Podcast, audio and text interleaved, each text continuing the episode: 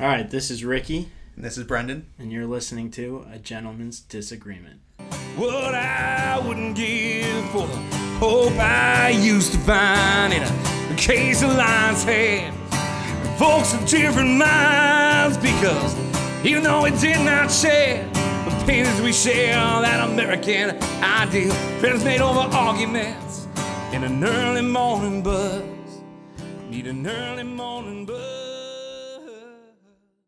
All right, Brendan, it is January 22nd. Fresh off another dusting of snow yesterday. Your winter beard is coming in big and full. But uh yeah, how was your weekend? Good to see you, buddy. Yeah, if you if you follow us on Instagram, I guess you can you can see the evolution over the course of the seasons. This is it is I, I'm probably like halfway through the beard season, and people are people are starting not to be pleased with it, which is what happens every season around this time. But that's all right. Uh, I got to do another winter activity this weekend, Ricky. I went to the Bruins Montreal Canadiens game, and the, the the Bruins put nine on them. So that was that was a pretty that was the highlight of my weekend. How was how was your weekend? What have you been up to? I had a very different weekend, Brendan. I uh you know that uh that uh that Will Ferrell line in old school where the guy's like, you know, what are you up to this weekend? And he's like, I don't know. Maybe a little Home Depot, Bed Bath and Beyond. I don't know. I don't know if we'll have time. That that very much encapsulates my weekend. We uh Ginny and I, my wife and I, we got we did a little uh crib shopping. We went went we went to a mall. We hit up the Cheesecake Factory.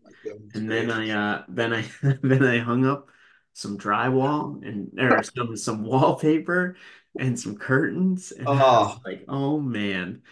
Uh I I was talking to a friend that I haven't really spoken to since our wedding uh since my wedding and and they were asking you know how's how's everything going? Uh like are you ready? Or are you feeling like a dad right now? And I was like I I'm not really sure, but I will say that I bought more tools in the last like three months than I have, I think, in my entire life combined. And I'm not entirely sure why, but I feel like yeah, maybe maybe there's some innate dadness coming at me. I don't know. We'll we'll we'll have to see. But uh that's that that was an incredible description. I I don't even know where to begin to react to that. I I, I feel like I don't even know you anymore. I was gonna say I feel like I feel like you would be mad, but it's just kind of absurd. So That's yeah, I guess that's that's just is what it is. And like we talked about last week when you announced that that you were expecting in a few months, I think a lot of people, probably a lot of listeners, whether they're our age, experiencing something similar or older, kind of reminiscing back on the time in their lives when they went through that exact period, probably empathize with that, probably far more than empathize with what I'm doing in my life. So that's good, Ricky, for bringing a little reality to people. Well, you know, I I try to do that, inject a little reality when I can.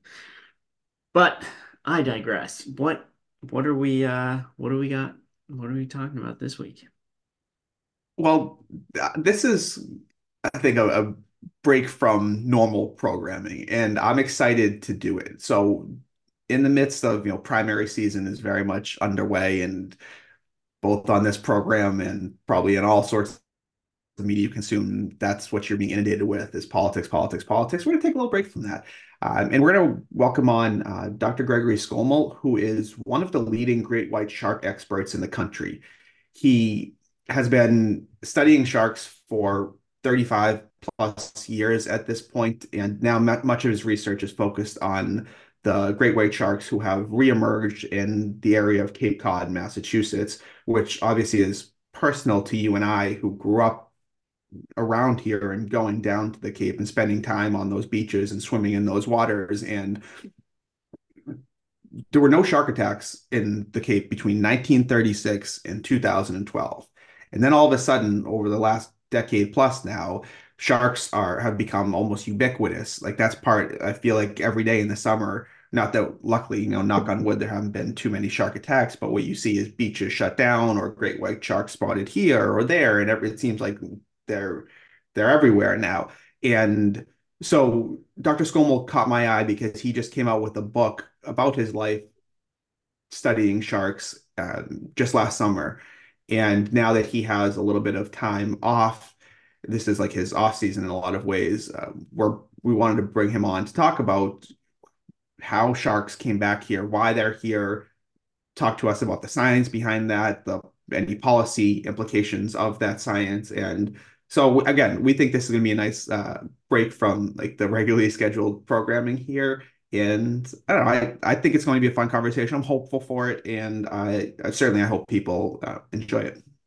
Yeah, if you uh, if you're if you're sick of the political ads and the political commentary, we've got the episode just for you. Exactly. All right. Before we bring Dr. Skomal on, just a reminder to everyone that the podcast is brought to you by the hardworking craftsmen over at Cannon Hill Woodworking. They've been building handcrafted high-end custom tables and desks in Boston since 2018. That's Cannon with two N's. You can check them on Instagram or visit them online at www.cannonhillwood.com. So definitely give those guys uh, a shout. And if you do, let them know that we sent you. All right. Let's get into it.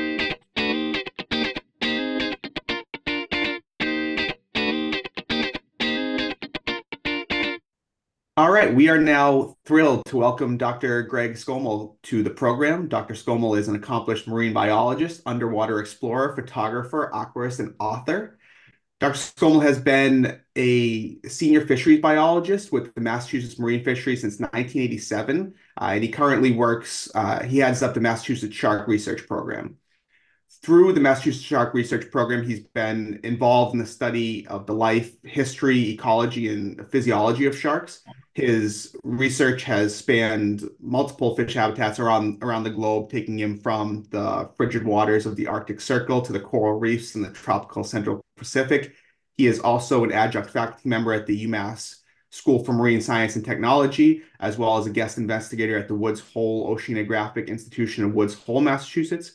Dr. Skomal holds a master's degree from the University of Rhode Island and a PhD from Boston University. He has written dozens of scientific uh, research papers and has appeared in a number of film and television documentaries, including programs for National Geographic and the Discovery Channel. He is also the author of many books, the latest of which is Chasing Shadows My Life Tracking the Great White Shark, which came out just this past July. So uh, now that Dr. Skomal is in as much of an off season as really exists for him, we are thrilled that he is joining us. So thanks so much for for coming on today. It's great to be here, guys. Thanks for inviting me. Yeah, so I Dr. Skomal came to our attention this summer when his latest book came out, and as we were kind of recounting before we started recording, um, Ricky and his, Ricky's family has a house down Cape Cod here in Massachusetts, and I grew up going down the Cape with my family. And so the reemergence of sharks in our lives has been a, significant like event for us that in in so when Dr. Skomal's book came out in July, I had reached out to him because I was like, man, I want to talk about this because Ricky and I grew up and sharks were just not really a thing. They were some distant thing that you would think that were happening in Florida or in like the Indian Ocean or the Pacific Ocean and all of a sudden they were like here very much in our lives. And i was always curious like why? Um, and so we're, we're thrilled to bring dr Skomal in to talk about that. Before we get into you know the re- reemergence of sharks here in uh, the atlantic over the past decade can you just give people a little bit of background on yourself? How did, how did you get into this field of like the study of sharks and uh and in like their ecosystems yeah, sure. I mean, um, I think the short story, and I, and I talk about this in in in Chasing Shadows, the book. You know, I spend a little bit of time on my trajectory as a scientist, um, going from a little kid who was infatuated by sharks to a scientist that actually studies sharks. But I I grew up in in, in southwestern Connecticut, not far from uh, the New York City border, and um, uh, most of my love of the ocean in those days did not come from exploring, actually exploring Long Island Sound, which was the closest body of water, but it was, you know, watching television and setting up aquariums in my home and the movie Jaws. And and and I really was inspired by that film, you know, and in addition to an early pioneer and explorer uh, that was doing television shows by the name of Jacques Cousteau, who I'm sure most people know that name. So, you know, I became infatuated with the ocean. I became infatuated with sharks. And then I saw this character, Matt Hooper, in the movie Jaws. And I said, wow, he's got a pretty cool job. Um, I think I'd probably like to do that for a living. You know, I'm sure not the only kid. I know I'm not the only kid who said that. Um, but here I am, you know, pinch myself decades later, and I'm doing exactly that. So, you know, I think one of the lessons from the book is you can chase a dream and actually catch it, you know? Yeah, I mean that's that's really cool, and you must be one of the very few who saw Jaws and was like, "I want to spend more time in the water." yeah, it kind of pulled me into the water as a as a as opposed to the opposite. Yeah, for, for sure. So, can you then talk about that's your dream? You want to study sharks how does your early career go? Because I mentioned in your bio how the study of sharks has taken you really all over the world, but it wasn't local for a long time. So can you talk about like the beginning of your career and having to go find sharks in other parts of the world? Yeah, I mean, so, you know, I went through high school, obviously. I had an interest in biology. You know, in those days, they didn't do a lot of marine biology per se in high school like they do today, which is great.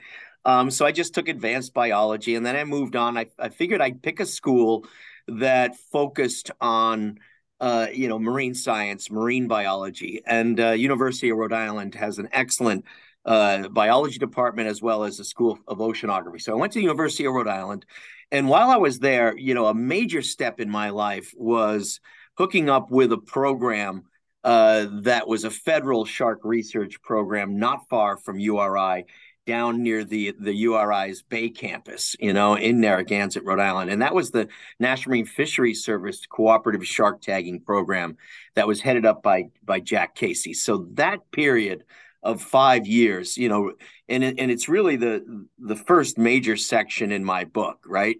And it's really focused on the work being done uh, by the pioneer, the shark scientist pioneer Jack Casey, and my interaction with him, his his uh, collaborating scientists, my working at. I started as a volunteer in his program, and then I uh, I moved on to become a technician. And uh, while I was working on my master's degree, so I went back to URI for a master's degree, and that was really where my trajectory as a shark scientist, you know, took off in 87 i moved on to the state of massachusetts you know and a lot of my early research you know at at the state of massachusetts was really just carrying on what i started working under jack's program but establishing a shark research program for the state of massachusetts. And so i moved out to martha's vineyard where my position was was stationed which was not a bad gig right um, and of course, being infatuated with Jaws, that's where the movie was filmed. And I began doing shark research locally. So a lot of my early work was on Massachusetts, New England shark species, you know, from from blue sharks, which I did my master's degree on, all the way down to, you know, smaller dogfish sharks, you know, some of the carcharhinids like brown sharks, duskies, you know, sand tigers, sandbars, and then um, all the way up to basking sharks. But one of the things I was also doing at the time, and you mentioned this, Brendan, you know, is I was collaborating with people in other parts of the world as well. So as my reputation built as a scientist, and as I, I became a better scientist, uh, I met a lot of people at conferences and such, and began networking and collaborating, and uh, and ended up doing research in in many other parts of the world, which I still enjoy today to some extent, you know. Um, but the white shark, you know, coming back to New England has really, you know, got me focused closer to home. But you know, my early experiences with white sharks w- was not off New England. You know, it was in other parts of the world. Right, and that's must be so cool for you having grown up like in and around this area and having to go travel all over the world to find a white shark to now have them back here. Oh Christ, yeah, man! I'll tell you that. I mean, that's um, you know, that, that's a gift. You know that's that's that's being in the right place at the right time. So here i am you know a shark biologist studying every species but the white shark. And then i you know i, I rub a, a, lantern a genie comes out and he says what do you want? And i go i'd like to have white sharks in my backyard. And suddenly it happens you know? Um, and that started about 2009 so yeah all right pinch myself pinch myself again, you're, you're, you must be one of the few people being like, yeah, let's bring more white sharks up up closer to me. Uh, but can can you explain why white sharks weren't were not here in the area for so long? Yeah, um, there's a couple of factors that drove that. Um, and, and, as a result, you know, if if a scientist can't go out and predictably find the animal that he or she is studying, right, um, they're not going to be able to do their research. And so, um, for much of my early career, I was studying those sharks that I did have access to, which were blue sharks and makos and threshers and those kinds of animals, those species.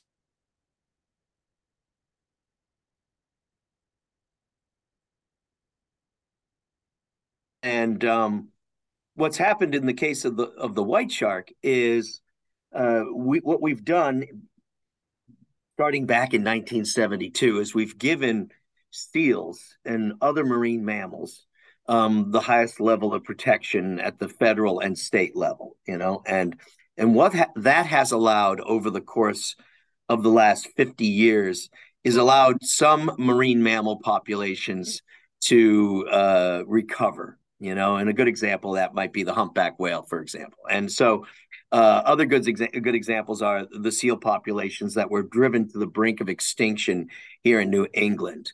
Now they're back. Um, they're recolonizing areas where they once were.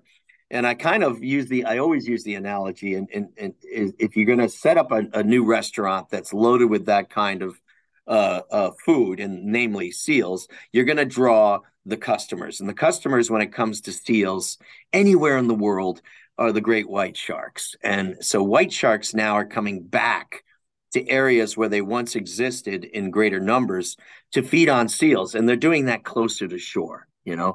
And so that uh, that's the phenomenon that's that's occurred over the last, you know, 20 years for us. And uh, and has now given us for the very first time predictable access to this species here in the Atlantic.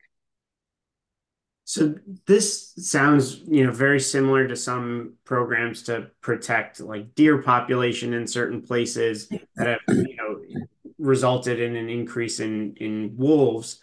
How do you, I mean, obviously as a shark person, how do you how do you sort of view this effort um, in its totality? Like, was it a good thing?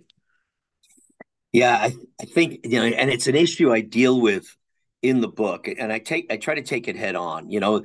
Uh, you'll meet shark scientists who really don't want to discuss about you know shark attacks right? They don't want to talk about shark attacks. I i talk about shark attacks because i deal with shark attacks you know?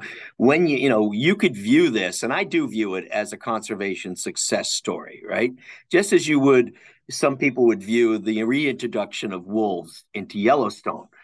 But just like with wolves there are repercussions you know? Humans have moved into areas, you know, so during the period that sharks were basically gone, seals were gone from Cape Cod. Cape, Cape Cod, um, which is really where we do all of our research, has moved from being, you know, uh, an agricultural based economy to a tourist based econ- economy that draws people from all over the world to enjoy their their nat- to enjoy the natural beauty and specifically, you know, the waters off Cape Cod. That draws people. Um, and now we've got a top predator feeding on its natural prey, overlapping with human activities, and and that's an issue that needs to be discussed. That's something that we talk about quite a bit in the book, and it's some and it's and it's complex issue. You know, so if you're on the side of conservation and you really look at this as a a success story, you also have to take into consideration the repercussions of that. You know, and it's no secret, Cape Cod's had a series of shark bites over the last decade, including a, a, a fatal one in 2018. And it's something that I think about as a scientist and as well as beach managers and local business owners on Cape Cod, you know, likely every summer.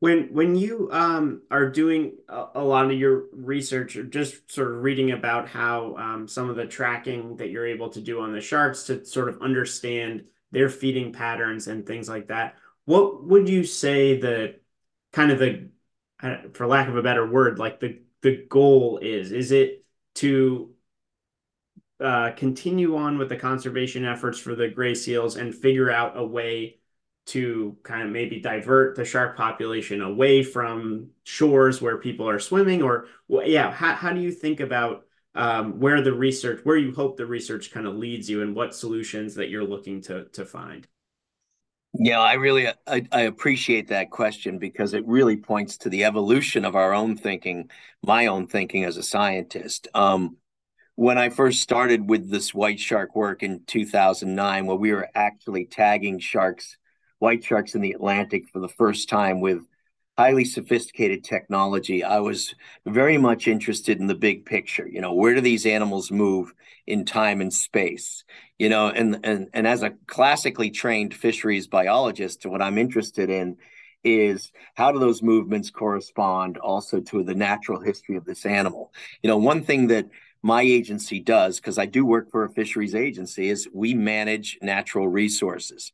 And so for our fisheries managers, to implement any regulations relative to any species, whether we're talking about striped bass or we're talking about great white sharks, you know, scientists like myself are in the field, are collecting the data that gives them the tools to do that, you know. And what we try to do is we balance, you know, harvest with with conservation to have sustainability, and we're mandated by law, you know, at the federal and at the state level to do that. Um, now, we did a lot of that in the early part of this research. And then we started seeing these negative interactions between white sharks and people. You know, people were being bitten.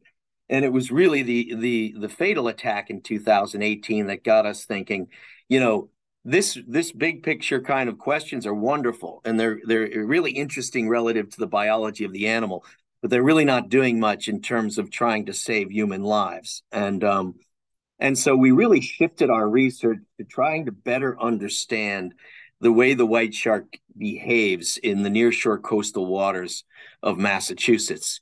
So we're, we were trying to answer the very simple question, we're still trying to do this, um, on how, when, and where they are most likely to feed on their natural play, prey, and, and therefore also more likely to make a mistake and, and bite a person. And so we've been using newer technologies to look at these really fine behavioral patterns so that we can advise beach managers and the general public as to what areas and what times to avoid those areas where a shark could be feeding on a seal. You know, we think I think that's the natural progression forward when it comes to our research. You know, I don't do seal research, um, even though I'd like to be studying the seal more intensively as well, because it's really the behavior of the seal that dictates how the shark behaves, right? Um, and ultimately, we're all trying to come up with mitigation strategies to avoid, you know, shark attack. You know, and it's it's it's not easy.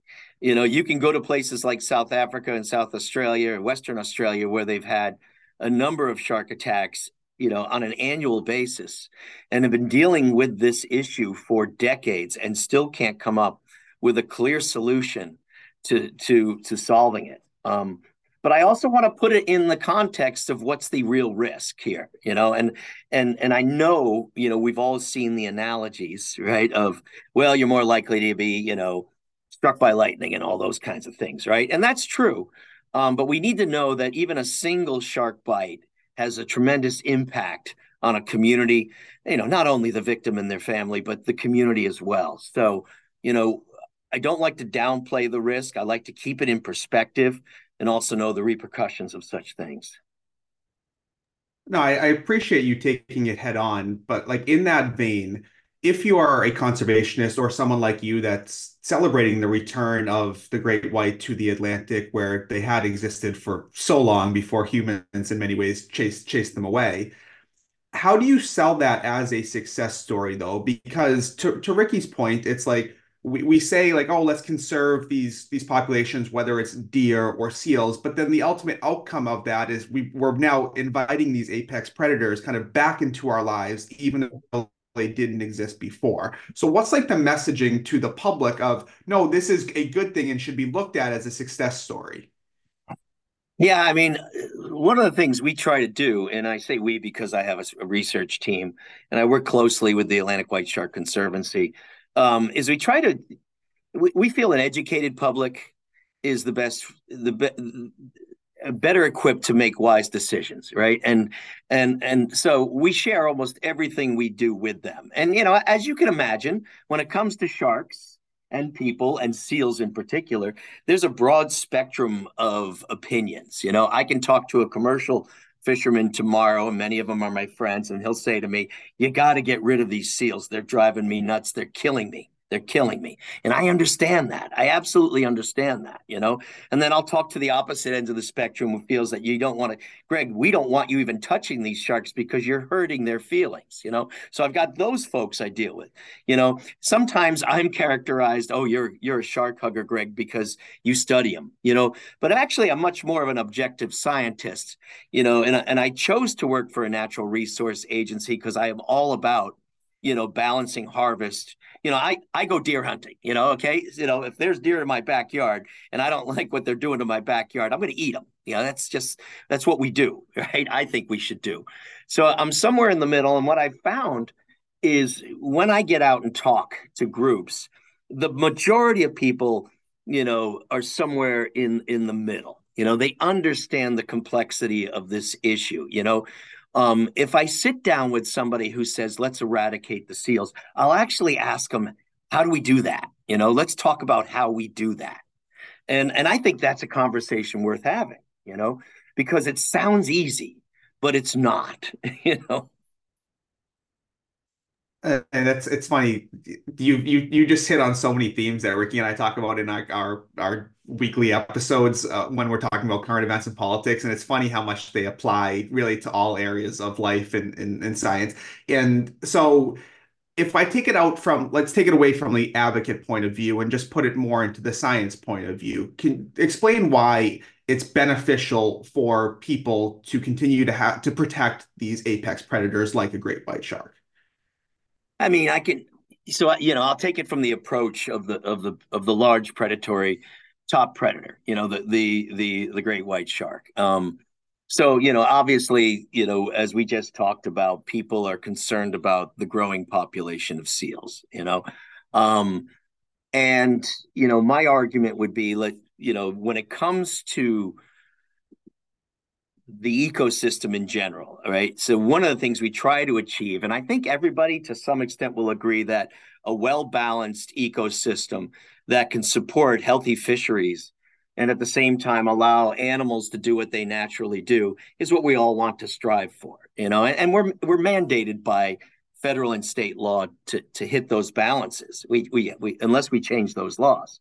And I don't see that happening anytime soon. If anything, we've moved in you know further along in terms of of, of protection. But um, so the job of the great white shark is to naturally cull seals. You know, so uh, you know I'll have the conversation with a commercial fisherman and say, you know, let's let's let the sharks do their job. You know, we don't. One of the things we're trying to figure out is how much will the sharks naturally cull the seal population? You know, that's one of the questions we're trying to answer. Well, do, does each shark, and we've counted over you know 600 that visit Cape Cod. You know, they're not all there at once, right? Um, how many do they each shark eat a season? You know, how big is the seal population? How many would that ultimately reduce? And and how will that affect the movements of the seal population now that you've got a top predator putting pressure on it, you know? And so if you remove the top predator, which wasn't there, the seal population will get completely out of control. And sometimes disease will control that, and that's beginning to happen as well. So I want these natural. I think we're er- too early to intervene, frankly, and I think we need these natural forces, you know, to take effect. Now, if somebody was being bitten every single day um, off Cape Cod, that might change, you know, the picture quite a bit, right? Um, but the rarity of these events is is is is, is, is just not that many. Yeah, I, I appreciate that. Um, because one, like science evolves, but two, that that was going to be kind of my follow-up question is like when should humans, like in policy and government, kind of be putting their thumb on the scale? And what you're kind of saying at this point is maybe not yet. This is all still like a relatively recent phenomenon. Let's kind of see how it plays out. Yeah, and one of the things I've noticed is people are modifying their behavior in response to the presence of the sharks. You know, uh, where these sharks occur in the greatest numbers is along the is along the eastern shoreline of Cape Cod. So it's it's it's basically along the forearm down to the elbow. You know, all the way up from the fingertips of Provincetown down to Chatham. Um, that's where the seals are located. Now, one of the things we've noticed the last two years is we're not seeing as many seals. You know, seals are not stupid. You know, if there's something not that far away that wants to eat them, right? They're either going to um, change their behavior or they're going to move. You know, and so we're wondering whether we're seeing a, a shift in distribution already relative to the presence of something that wants to bite them and eat them, right? Um, and and and also, you know, we're seeing fewer sharks the last two years because if the seals move away, the sharks are not likely to stay here. They're not here to bite people or eat bluefish and striped bass. The only reason a big shark's going to come very close to shore is because it wants to eat a seal. Um, so we're seeing some changes, and I'm, I'm I'm interested in whether these persist. And actually, the heyday of the brand new restaurant drawing all the customers, you know, you know how restaurants kind of settle out over time, you know, and you, you walk in, it's too crowded. Hell, I'm out of here. I'm just go across the street. Um, that happens, you know. So yeah, I, I'm I'm kind of, you know, we're watching, and it takes a little time, and and humans tend to be impatient um, but we got to let the ecosystem balance out and figure out what the role these white sharks actually will play. Yeah, that's, I mean, what a fascinating, like, awesome time to be in, in this field and watching this all play out in real time in your backyard. I'm curious, this isn't, and again, this kind of goes back to what Ricky was saying earlier. This isn't different than what's happening with other apex predators a- across the world. If you think about places like Africa or India or China, when you have apex predators, whether it's lions or tigers or what have you, that are like economically threatening people's livelihoods. Oftentimes, you'll have people that are like their livestock, you know, their cattle or whatever, are being threatened by these apex predators, and then they're they're killing them, which puts these apex predators more in danger. It's like a really negative cycle. Do you or have you done any like work with or have had conversations with people in other fields that are like also kind of like studying apex predators and dealing with maybe some of these same economic challenges that uh, might be facing these predators? You know, I have I haven't. I have to say I haven't. I've read some of the literature, um, you know, and uh, honestly, if you if you told me, you know, five years ago, six years, ten years ago, you know, you're going to be going down this road of you know trying to enhance public safety because of the risk of shark bites um, I would have said, no, no, I'm a fisheries biologist. We don't go down that road, but I am, you know. So, you know, I talk about, you know, the restoration of apex predators, the complexity of the issues. And I use w- the reintroduction of wolves, which we're all really familiar with at Yellowstone, you know, and the scientists there will argue that, you know, the wolves have put Yellowstone Park back into its natural balance, you know, which makes it, you know, is, is an environmental gain. And I think, arguably, you know, a gain for society. Um, but at the same time, you got folks on the outside of the park who is going to say, no, it's not. It's killing me here. So I, I understand that, you know, because I talk to, you know, one of the things I bring out in the book is the fact that um, I work a lot with fishermen. You know, commercial and recreational fishermen have taught me a lot you know you know what they've seen on the water but also some of the tools i use on the water and how i can do my job better on the water have come learning through fishermen.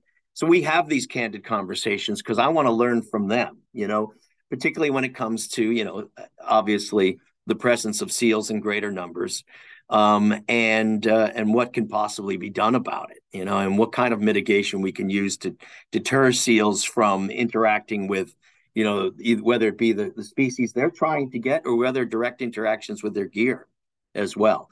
So, you know, these are complex issues, and I don't claim to know much about all everything about them, but it certainly has got me reaching over into some of these other fields, into other other other arenas like the terrestrial environment to see how they're dealing with it.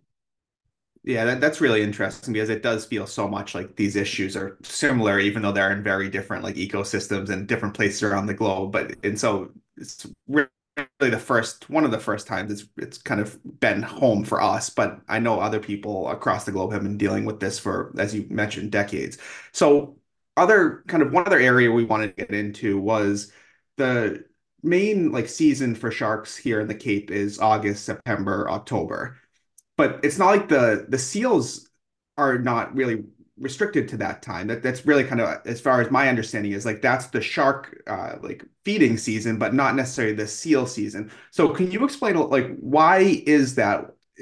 Can, why why is that? Why are sharks here mostly in August, September, October? Yeah, you know, just going back to our last conversation, one of the things I try to emphasize in the book is as a as a conservationist to the conservationists out there, you know, be careful what you wish for, right?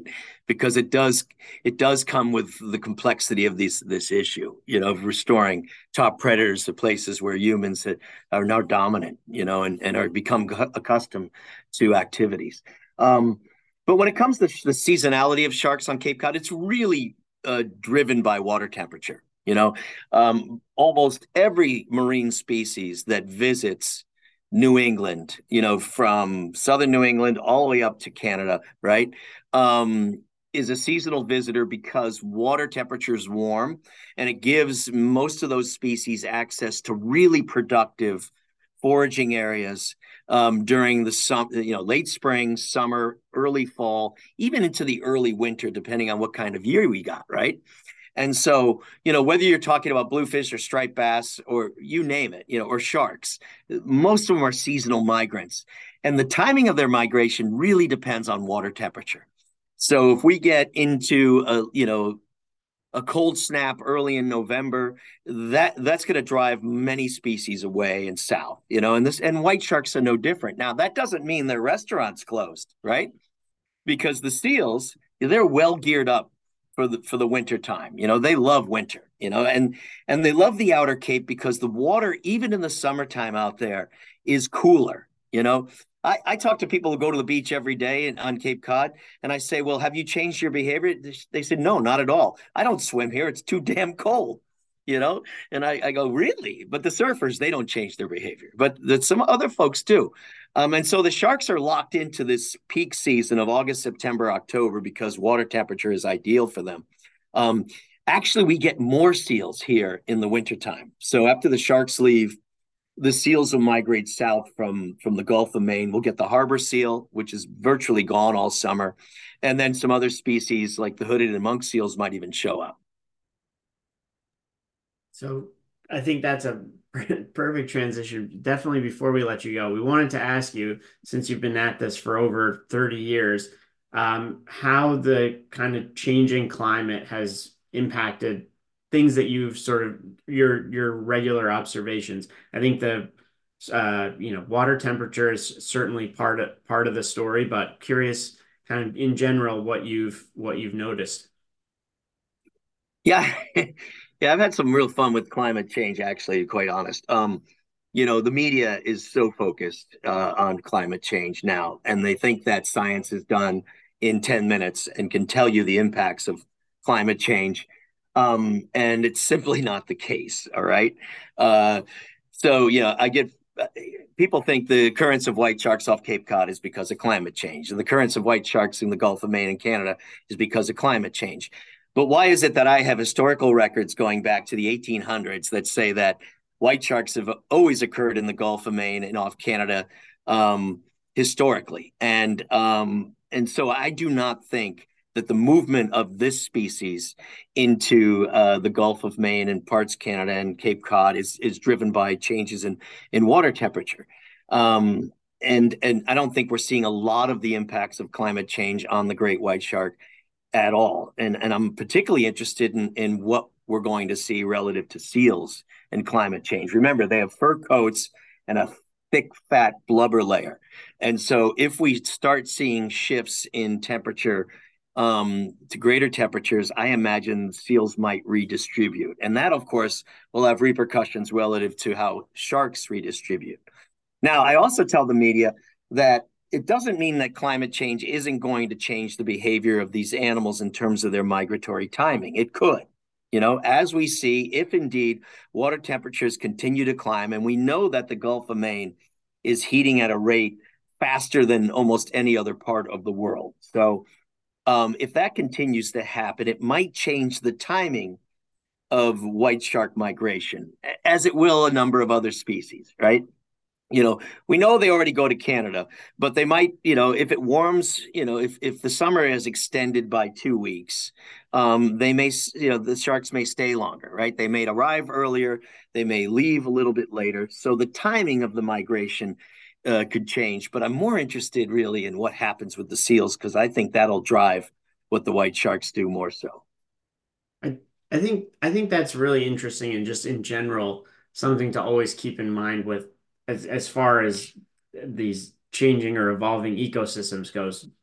This constant these feedback loops and how changing one thing, you know, the whatever the butterfly effect type of those ripples and how how all of it is is connected, but some of it in ways that you just wouldn't necessarily think. And so part of it is sitting back and trying to observe and understand how things are happening and why they're happening. So, anyways, that was uh I agree. Yeah. No, Ricky, I, I agree hundred percent. You know, there's this rush, there's this mad rush on right now, you know, and and scientists do want to work at a slower pace because we can't draw conclusions just yet. Everything's projected with models that have really big error terms associated with them. So, you know, I'm more for let's take a breath, let's collect the data and uh, and see how it shapes up over years to come. You know, and yeah, but but I you know I see my fellow scientists, you know, rushing, trying to trying to draw conclusions based on very little. Really well said. We appreciate it. Um, so, Dr. Skomal, before we do actually let you go, why don't you just give some plugs? If people were interested in your book that you just released this summer, the the Chasing Shadows book, can you explain like where could people get that? Yeah, I mean, Chasing Shadows is available at uh, uh, almost all, every book, your local bookstores, as well as obviously Amazon, Barnes and Noble. Um, so all major wherever books are sold, you know, that's what the publisher tells me. You know, that's that's what we say about this podcast. Wherever you get your podcast, um, but can you also? I, this this is a better question. Give a pitch I think when I've been reading up about your book, it's not just for people that love sharks or like want to study sharks. So, can you maybe give a little bit more context? Who would be interested in your book? Yeah, I mean, the number one, it's not a textbook about sharks, okay? Because that will bore the hell out of the average person who doesn't love sharks. And and believe me, every day I meet the people that are really sh- sharkophiles, they're shark nuts, and and I love them. But I'm trying to draw in, you know, another audience, the broader audience as well, you know. And and he, I kind of like to describe it as, you know, we all familiar with the movie Jaws, and and many of us love that movie. I think it's a great horror film, and there are little tidbits of reality in it that are exploded into into the, the monster side of things. Um, but if you think of this book as kind of drawing people in like Jaws did, but really kind of setting the record straight, you know, relative to the realities of this species the good, the bad, the ugly. You know, there are some wonderful aspects of these animals, and there are some really negative aspects of it. And I don't shy away from either side of that. And it's, it's really through my eyes and the trajectory of my career going from, you know, a kid up to where I am today. And so I hope it inspires younger people, not just to be biologists, but to do what they love to do, to chase their dream, you know, to chase their shadows. And so, you know, and at the same time, you know, set the record straight about this species, but also talk about the complexity of restoring an apex predator to an environment that people have now inhabit. Well, that that's a great pitch, and you've also written a number of other books that I imagine people could find. Uh, yeah, where, yeah, yeah. Great. The Shark Handbook is is a great general guide to sharks and how we study their biology. And then I have another one coming out in the spring called The Great White Shark Handbook, which is everything you ever want to know about white sharks with tons of photos that I've taken. So, um, so I appreciate you guys letting me plug it. No, I really encourage people to go look into Dr. Skomal. He's got, like I said, a number of books on on sharks, but also just on like aquariums and other like aquatic life. That if you're if you're interested in this sort of area at all, uh, please please go check him out. And Dr. Skomal, I'm sure. Uh, I think this is such a fun. This almost feels like uh like Christmas in July, but like the opposite. And it's like Shark Week in in January. Uh, and so I'm sure when uh when the summer comes back around and we see sharks in the news again and we see you in the news again it'll be fun to to follow that even more closely and even more knowledgeably. So again thank you so much for your time and your expertise today. We we really appreciate it. Uh, Brandon Ricky it was really fun to chat with you. I, I appreciate the the uh, the conversation. I really do. Thanks. It was great. Yeah thank thank you so much. Yeah. No problem. Thank you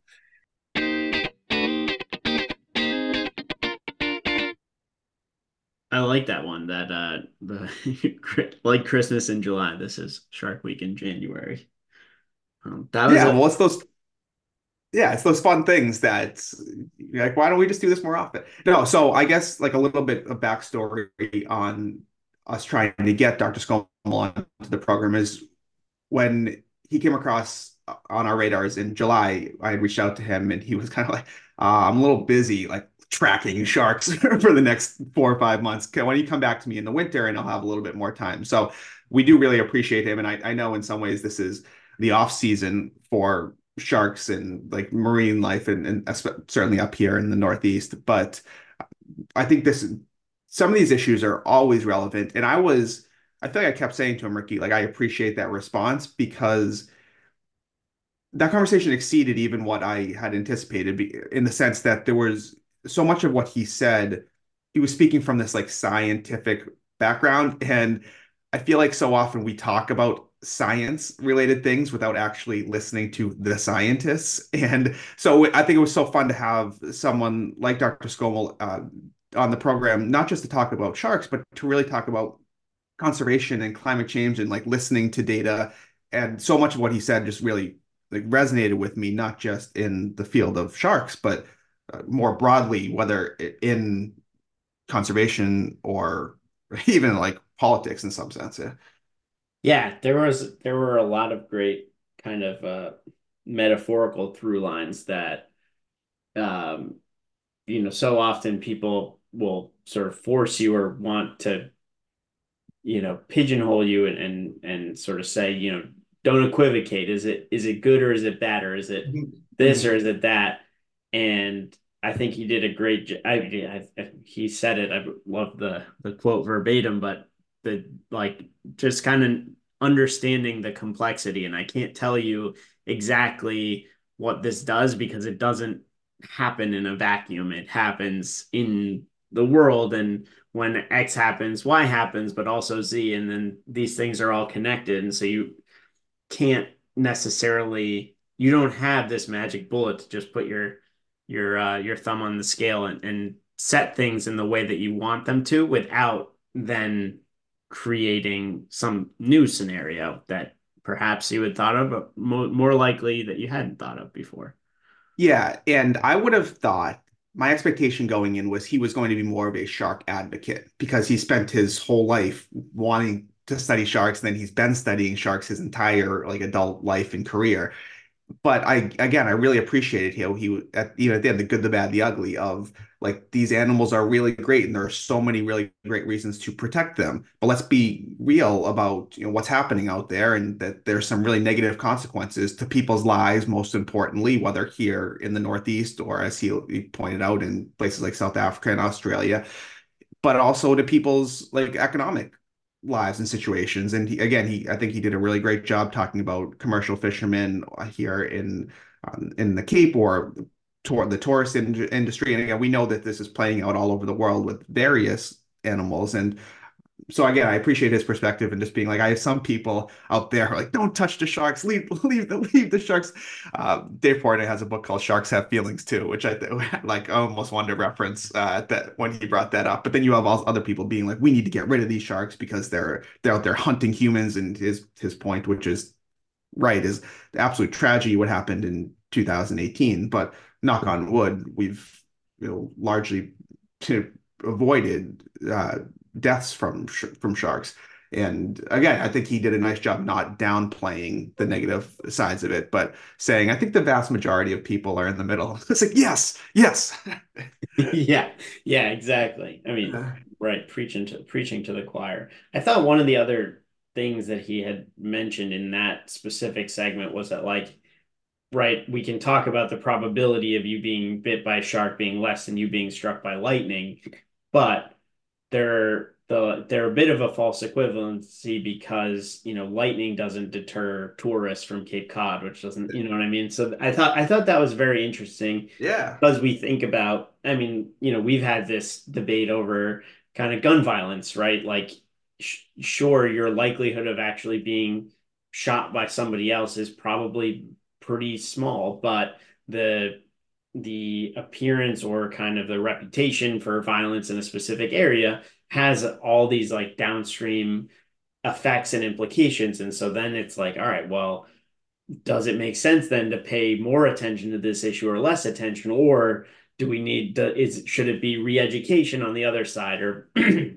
how you handle um, each one of these situations? I think is um, I think is is tricky, obviously, but it's also just emblematic of how we struggle to deal with our kind of perception of risk and then also the magnitude of of these issues. Like if we only think about it in terms of deaths is are these things a big deal? Or you know if someone gets bit is that you know just as bad in terms of uh, uh of like those those sort of broader societal impacts? I don't know. I i, I mean the whole thing was uh got credit credit to you for for finding uh dr Skomal and then uh just like again fascinating discussion we're always very lucky yeah, just to go back to where I started, I, I appreciate when he was like, just let's see it play out, let's collect the data, and then we can kind of make our value judgments or policy decisions after it all plays out. And what he acknowledged, he was like,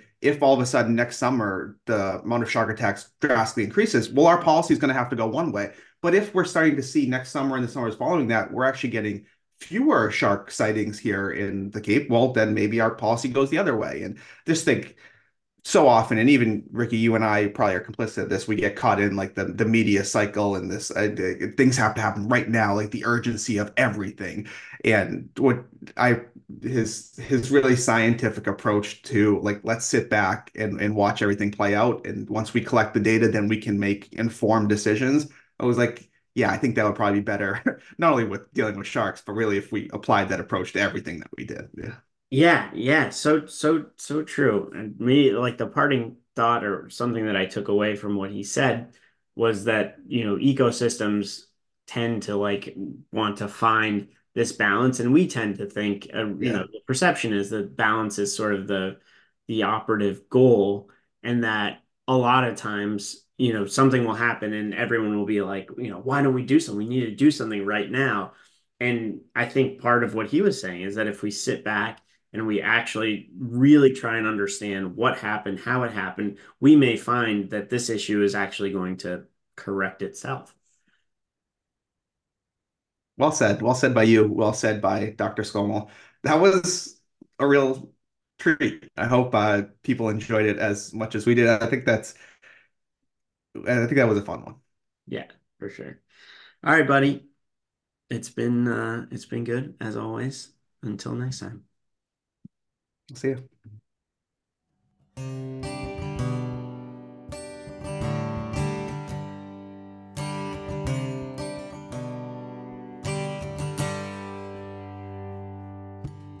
We stay up all night on Garner Avenue, debating all the issues of the day. No agenda, not yet. Talking heads, running around till we forget where it was we began. Some mornings you were aware, some morning left your ego bruised, but what I wouldn't give for the hope I used to find in a case of lion's head. Folks of different minds because even though we did not share the pains we share, that American ideal, friends made over arguments in an early morning buzz. Need an early morning buzz. Learn the hard way but to those who would die upon that hill, quiet truth is better than a ram. Somewhere along the line, we seem to have forgotten the value of sometimes being wrong. Some mornings you're away, some morning let your ego bruise, but what I wouldn't give for the hope I used to find in a case of lion's head. And folks of different minds because though we didn't share opinions, we share an American ideal. Friends made over arguments in an early morning buzz. I need an early morning buzz. There's hope behind the bluster, cause old Main Street may not sell. It's full of folks just like you and me. When we have trouble seeing the human for the politics, it's time to find a better way to disagree. Some days you win, some days will leave your ego through. But what I wouldn't give for hope I used to find and chase the lines ahead. And folks of different minds because though we did not share opinions, we share on that American ideal. Friends made over arguments and an early morning buzz. Oh, what I wouldn't give for the hope I used to find in a case of lines had. Folks of different minds because though we did not share opinions, we share that American ideal. Friends made over arguments in an early morning buzz. Need an early morning bud.